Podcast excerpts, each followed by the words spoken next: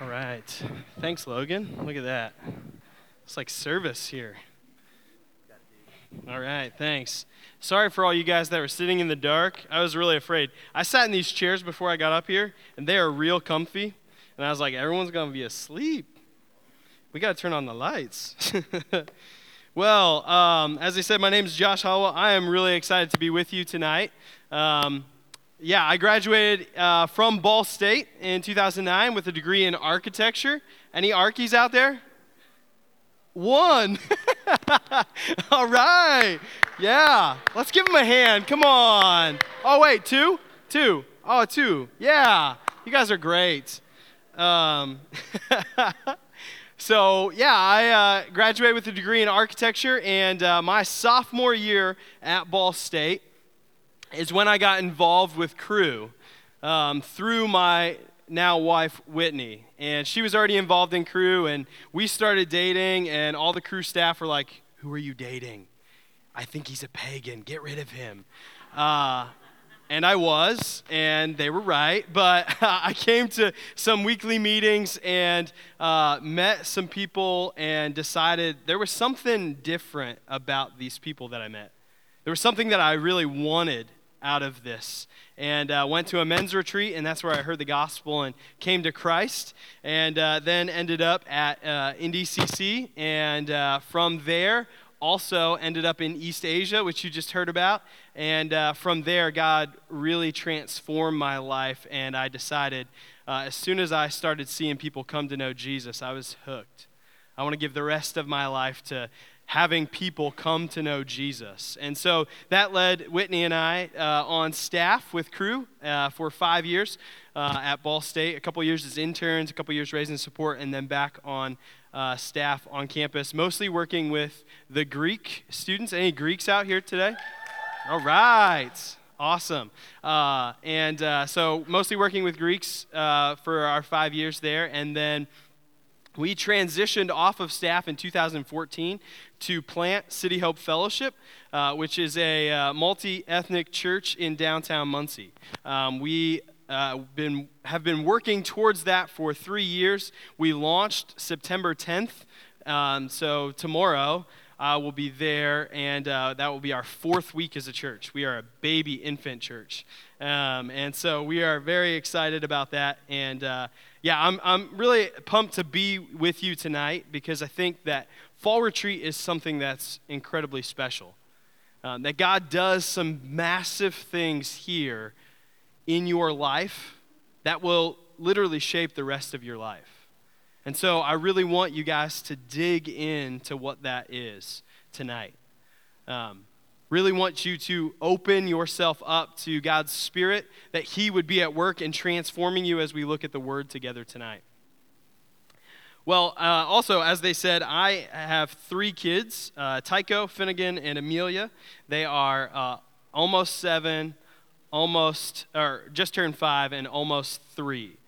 And uh, when you have young kids, you're just tired a whole lot. Um, and my parenting style changes drastically when I'm tired and when I'm not tired. Um, typically, on a uh, school morning, we wake up and don't let our kids watch TV because then they get crazy and we're trying to get them dressed and out the door and off to school. And we make them eat real fast and get dressed and, and we get moving on our day and things like that. But on Saturday mornings, I'm really tired and so I stay in bed and let my kids do whatever they want. Like this morning, when they woke up at 6:45 because that's what they do, because uh, they don't yet realize that sleeping is like a good thing, and so they haven't figured that out yet. And so when they come in, I said, "Go back to bed." and then I rolled over and I didn't actually really care what they did. um, but on Saturday mornings, typically our kids will wake up and go downstairs and watch TV for like two hours and they'll make their own breakfast, which typically means there will be a, a large bowl, like the largest salad bowl we have, and a massive serving spoon full of soggy cereal with like half the gallon poured out in this cereal. Because I don't really care, because I'm tired. Now, I, sh- I share that story because I think it keys in on something I want to talk about tonight. When it comes to what's going on in our world today. What's going on in sort of current events and all around the world. It feels like, and maybe I'm the only one, but I don't think so, but it feels like things are coming at us sort of lightning fast. Anyone else feel that way? Like every day there's this crisis that I'm supposed to have like uh, a, a toolbox in which I can respond from. Like, hey, crisis over here, I got a tweet for that. I got a blog that I wrote for this. I've got a sermon that I'm preaching about this thing. And also, uh, I'm like leaving tomorrow to go save what, whoever, wherever, right? Like, I, I don't know about you, but I feel really tired about that. Anyone else feel tired about all of the stuff going on in the world? Just weary? Just tired? I think some of it has to do with our information overload. Like, we just know more about what's going on in the world than generations before us. And we're more connected than ever before. We're, we're lonelier, we lack real face to face connection, but we're more connected across the globe than ever before. And so we can see the suffering that happens across the globe really quickly. And I think that makes us weary because we're actually not omnipotent or uh, omnipresent or omniscient. Those are actually characteristics of God and Him only all powerful all knowing, and all present. Only God can be that, but we have this illusion of being that through our connectivity. And some of it, some of this issue is uh, a shifting cultural ground, that we're in a unique time in which the world, at least in the world that we experience, the Western world that we experience here, the cultural lines seem to be shifting. We're in what some people would call a post Christendom, where the church is no longer in the center of culture. And those things are starting to shift, and it's starting to make things uncomfortable for us. But I think some of it is the reality that we're waking up to the fact that this is not Disney World. Like we've b- believed this lie that life should be like Disney World. In the American experiment, we have believed this lie that life is all about my comfort and happiness. The rest of the world has never really lived that way, but we've pretended that that's true, and we're waking up to the reality that maybe that's not true. And maybe that hasn't been true for everyone in the American experience always. Maybe it was never true for some of you. And so we're waking up to these tragedies each day. More hurricanes, more unarmed people dead at the hands of police, more pain and shifts in political alignment that makes things scary threats of nuclear war. Like, what, what world did we wake up to? What are we supposed to do in processing these things? You see, here's, here's I think, the problem that we're facing when we feel tired of hearing about those things. When we feel weary about hearing about all of those things, we respond like I respond to my kids when I'm tired. We get lazy. We respond poorly and we retreat back to what's comfortable and easy. We retreat back to what's comfortable. Whatever camp the world wants to put us in, we retreat to that and we respond like everyone else in that camp. We get entrenched in our positions and we just ignore the rest because it's too hard to engage. And we don't want to take the work to learn what it means to engage rightly because we're tired. So, what are we supposed to do? Because it's just easier, right? If we're honest, it's just easier to pick a camp and say, I'm going to just respond to all of these tragedies like this camp responds, because then at least I'll have some friends. But when you speak in a more careful way, thinking about world events through the lens of Jesus, you're going to make enemies on all sides. Because that's what happened to Jesus, right? It's going to be more difficult. It's going to be more it's going to require more energy and nuance. It's going to require more commitment. It's going to take a lot. So, how are we to do that? What, what are we supposed to do in the midst of this? How exactly are we supposed to respond? Well, friends, I think what we need is to find a deep rest in Jesus so that we can respond well to the things that are happening in our world. Because it's actually super important how we respond to these things. It's not meaningless, it's actually super important because you know that Jesus did not die on a cross so that you and I could live a comfortable life. It's actually not why he died on the cross. And so, if we're going to be transformed to live a life of radical obedience to Jesus in the midst of a world and a culture in which things are changing rapidly and coming at us in new ways, we need something deep to cling to. Some deep rest in Jesus that allows us the strength to continue to engage in these things. We have to tap into something. And tonight, what I want to tap into is actually Jesus praying for us, his people. Tonight, we're going to look at John chapter 17, and this is a place in Scripture called the high priestly prayer where Jesus prays for his people. Jesus prays for you and I in this prayer. And what we're going to learn from this is a few things that Jesus lays out as sort of a template by which we would engage in the world and find strength to fulfill that as Jesus prays for us in this. So before we get into the word, let me pray for us um, that God would, be, would meet us here. Father, thank you for tonight. Um, Lord, thank you that we, uh, though we are weak vessels who don't know everything, that God, you do.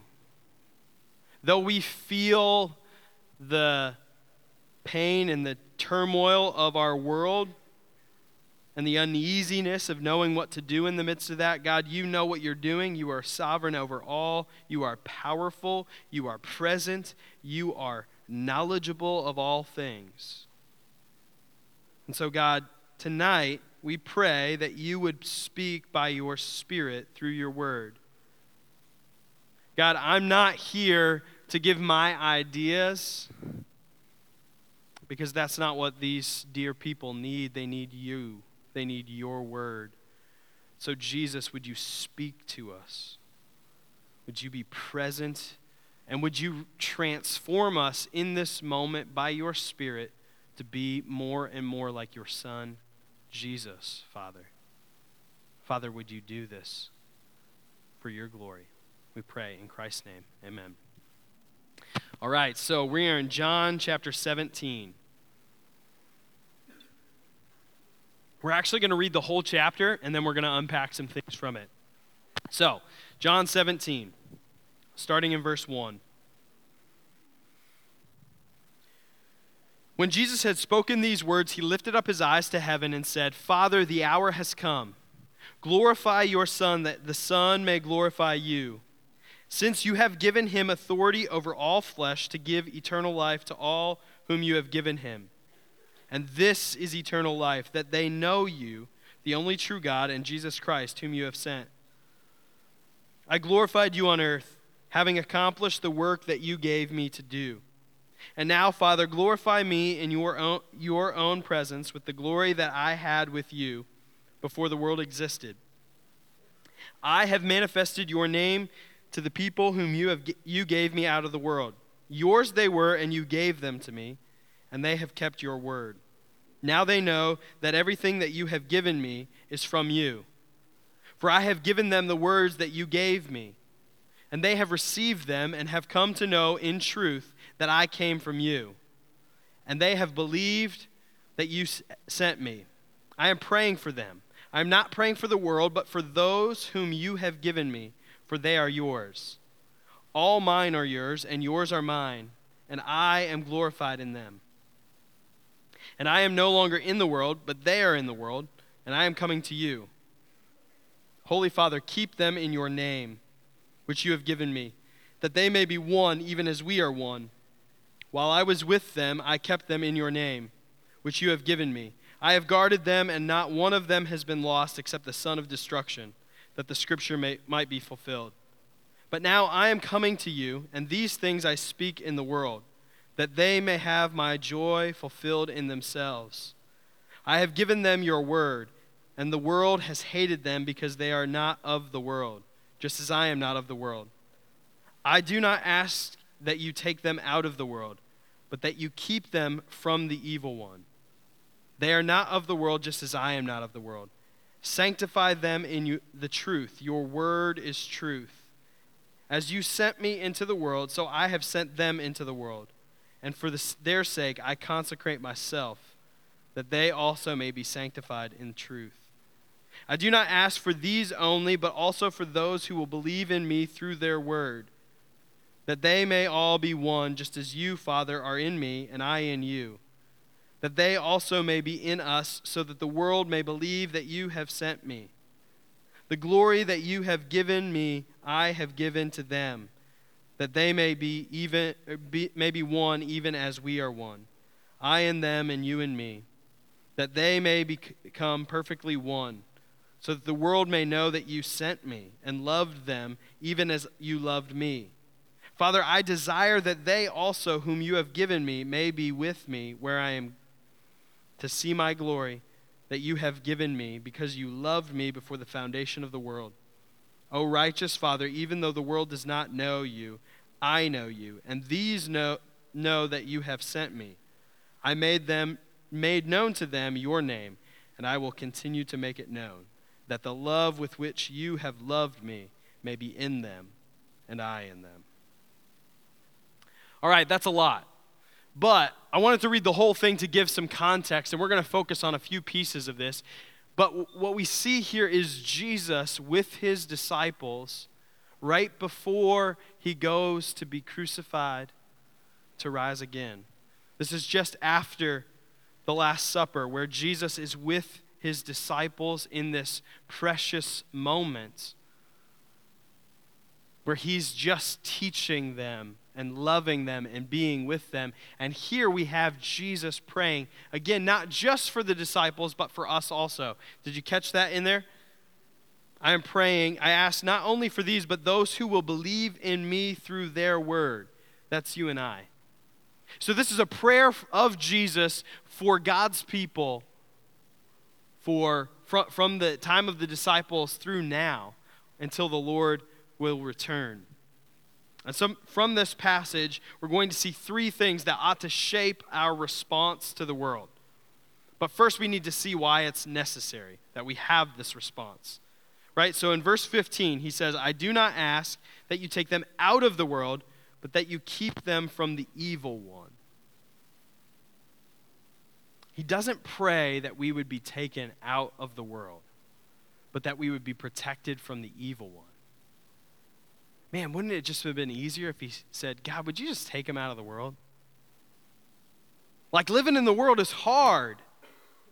Living in the world is this place of tension, right? When, when Jesus talks about the world here, right, he has in mind all of the people, systems, and world, governments, and everything that comprises culture and world, right? That is opposed to God. The world. It's hostile, right? He says, keep them safe from the evil one, which means the evil ones at work in the world, right? So it's this place of tension and difficulty where it would just be far easier if Jesus had prayed to take them out of the world, but he prays to keep them in the world, not of the world, but in the world, and protected from the evil one. So, if we're to engage in these things, we need to know what we, what we ought to do, but, but, but we need to know that it's going to be messy and hard. And we're going to make mistakes, right? Because Jesus anticipates that by praying, God, keep them safe from the evil one.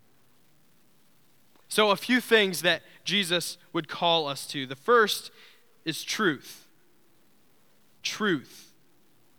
Right at the beginning of this prayer, this says, Since you have given him authority over all flesh to give eternal life.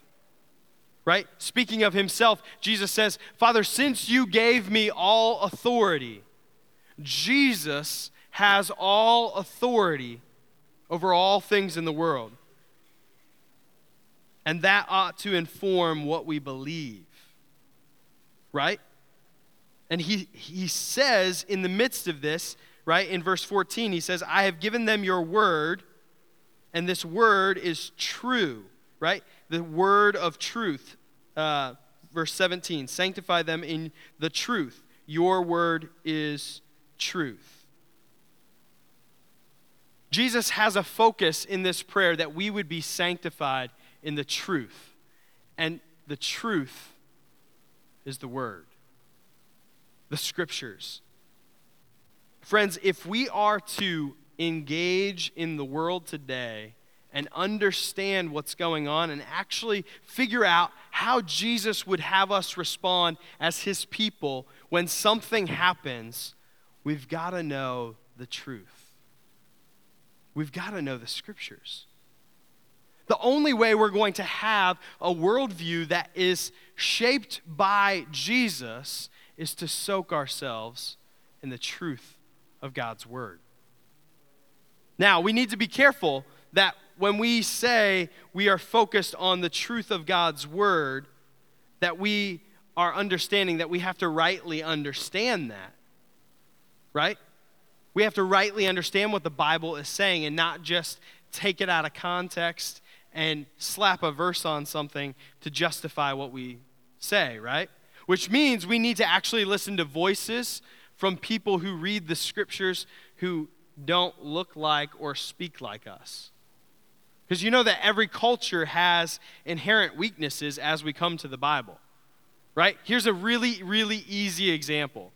Something that has so shaped English speaking cultures is the fact that the English language does not have a word for a plural you. Right? We don't really have a word for that, right? It's just you. Right? Other languages have words that distinguish you individual and you plural. This is why this is really important. Skip up to verse uh, to chapter 16, verse 33. Just one one sentence up, right? I have said these things to you, that in me you have, may have peace. In the world you will have tribulation, but take heart. I have overcome the world. Who's Jesus talking to there? Is he talking to me individually, you? Or you plural? Well, we can't really tell from the English language, but in the original Greek, it's a you plural. So if you're going to read your Bible like the Bible's meant to be written, start getting used to the word y'all. Right? Every time you see a you, just assume it's a y'all because they're almost all y'alls, right? But how does this affect it? How does this affect this, right? If I believe that this is a you singular, how do I interpret this? Man, my life is hard. Tribulation has come upon me, and Jesus has overcome the world, right? I self focus rather than see this as the global body of Christ that he's speaking to. So that when those who claim the name of Jesus suffer in other places, I suffer along with them. Because the church, the people of God in this world will have trouble but Jesus has overcome the world, right? It forces me to start thinking about my neighbor and not just myself, right? You, so you see, that's an easy example, but every culture has its own lens by which it sees the world. And sometimes we read the Bible and we say, the Bible says this, and it's so clear, and we're blinded because of our cultural preferences.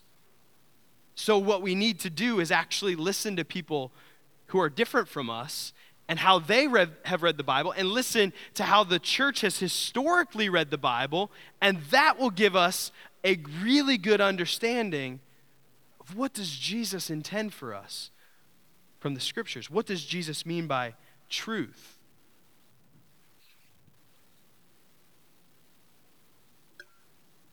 So, if we're doing that, right? Now, now, I don't say that to say like, okay, everyone in here has to go get a couple more degrees to be able to read their Bible every day. That's not what I'm saying. I'm just saying you have to be aware of those things. You have to just be aware of the way in which you read the Bible is going to be shaped by the culture in which you live. And so, to understand it, you just need to listen to other voices, right? Listen broadly and diversely. And that will help you in your understanding of truth. But, friends, when something happens in the world, our knee jerk reaction ought to be what does the Bible say about this? What does the Bible have to say about whatever issue or, or thing is going on? Right? Our, the way we are informed and the way we respond should be, we should be more informed by the Bible than by Fox News or CNN or Twitter or my parents or what all of my friends think, or whatever that one pastor or scholar that I look to right away to know what he says, or whatever a celebrity that I follow and love says, or whatever is the least conflict oriented position. How can I take the, the path of least resistance on whatever topic? That's the one I choose. That's my position It has to be informed by what the Bible says about it.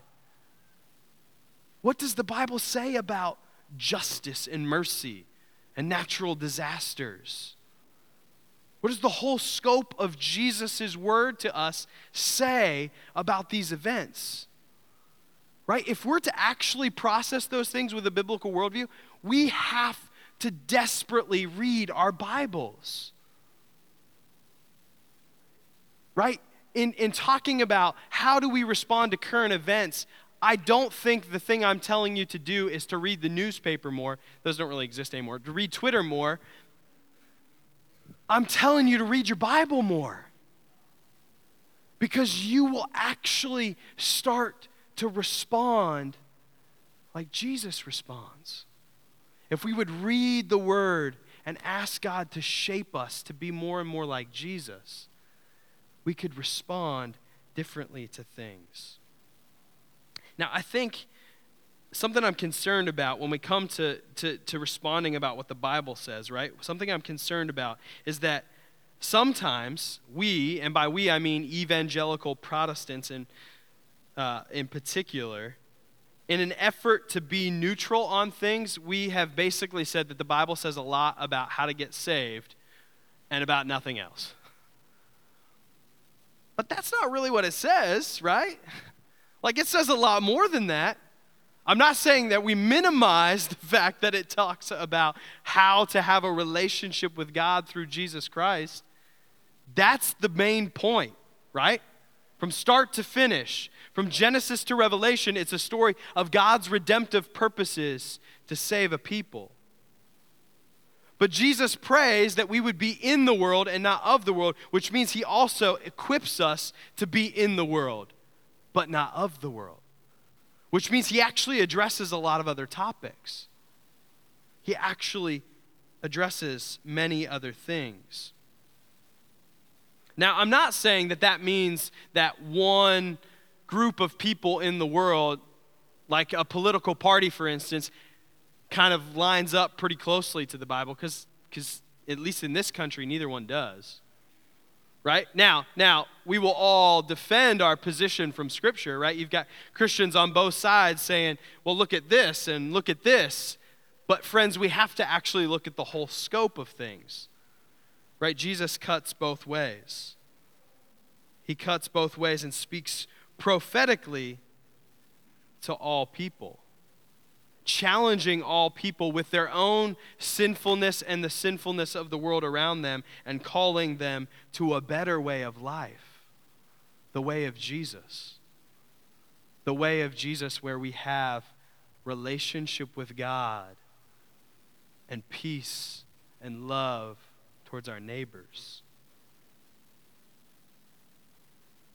Now, why does, why, why does the Bible challenge the world in that way? Well, because, as we said, right, the world is under the power of the evil one.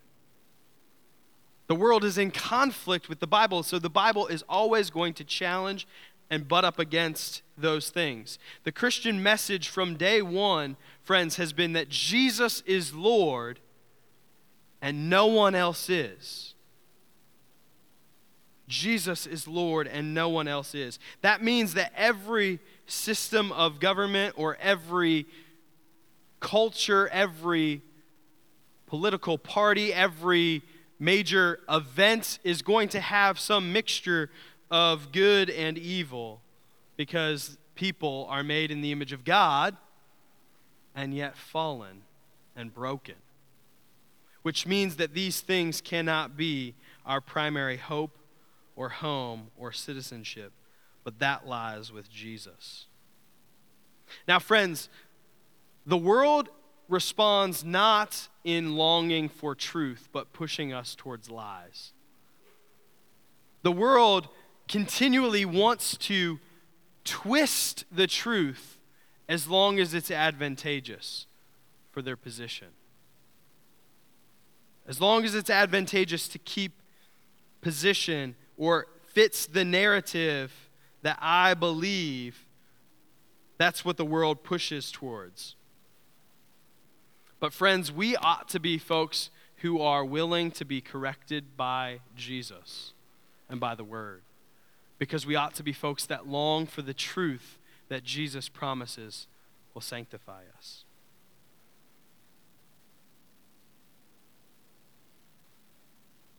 So, an example of this in the world, right? When it comes to a big topic like racial justice or injustice in the world, friends, we ought to be folks who are concerned with the truth.